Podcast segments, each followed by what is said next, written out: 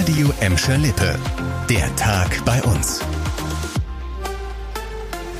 Mit Leon Pollock, hallo zusammen.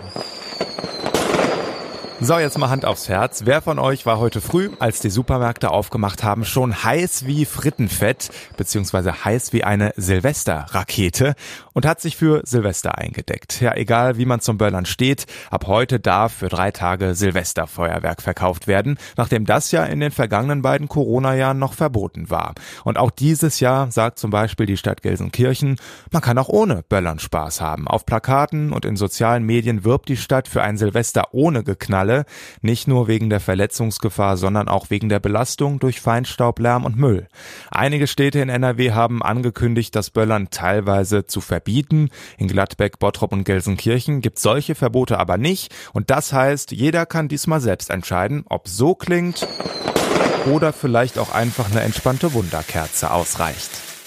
Eine Berufsgruppe, die hatte es in der Corona-Zeit besonders schwer, Einbrecher. Ja, weil viele von uns eben sehr, sehr viel zu Hause waren, da konnten die nicht so gut klauen. Die Tendenz geht jetzt aber wieder deutlich nach oben. Das zeigen aktuelle Zahlen der Polizei. Chantal Teubert hat sie sich angeschaut. Bis Ende November hat es in diesem Jahr allein in Gelsenkirchen über 450 Wohnungseinbrüche gegeben. Im gesamten vergangenen Jahr waren es rund 400. Noch stärker war der Anstieg bei der Polizei Recklinghausen, die auch für Gladbeck und Bottrop zuständig ist.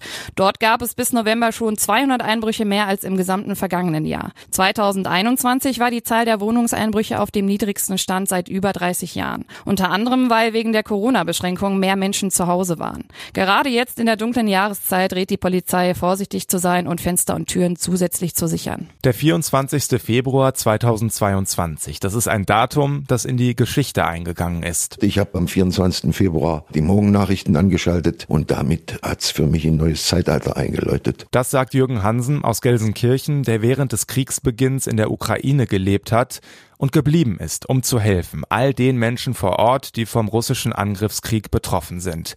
Und er hat Helfer, viele Helfer und Freiwillige in Gelsenkirchen, die das ganze Jahr über Spenden gesammelt haben. Jürgen Hansen hat uns jetzt nochmal erzählt, wie sehr ihn das berührt hat. Da kommt ein kleines Mädchen mit zwei Puppen und drückt mir die Puppen in die Hand und sagt, nimm das mit in die Ukraine für die Kinder. Ich wusste gar nicht, was ich sagen sollte. Die Mama kam hinten dran und sagt, das sind die beiden Lieblingspuppen meiner Tochter. Schon acht Hilfstransporte sind aus Gelsenkirchen in die ukrainische Stadt Krementschuk gefahren.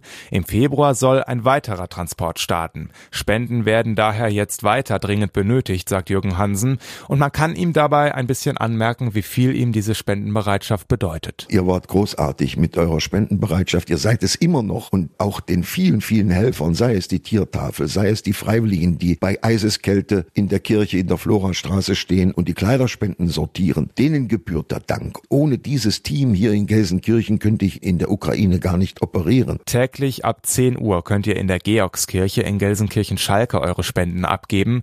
Besonders gebraucht wird jetzt aktuell alles, was wärmt, also Kleidung, festes Schuhwerk, Decken und auch Schlafsäcke.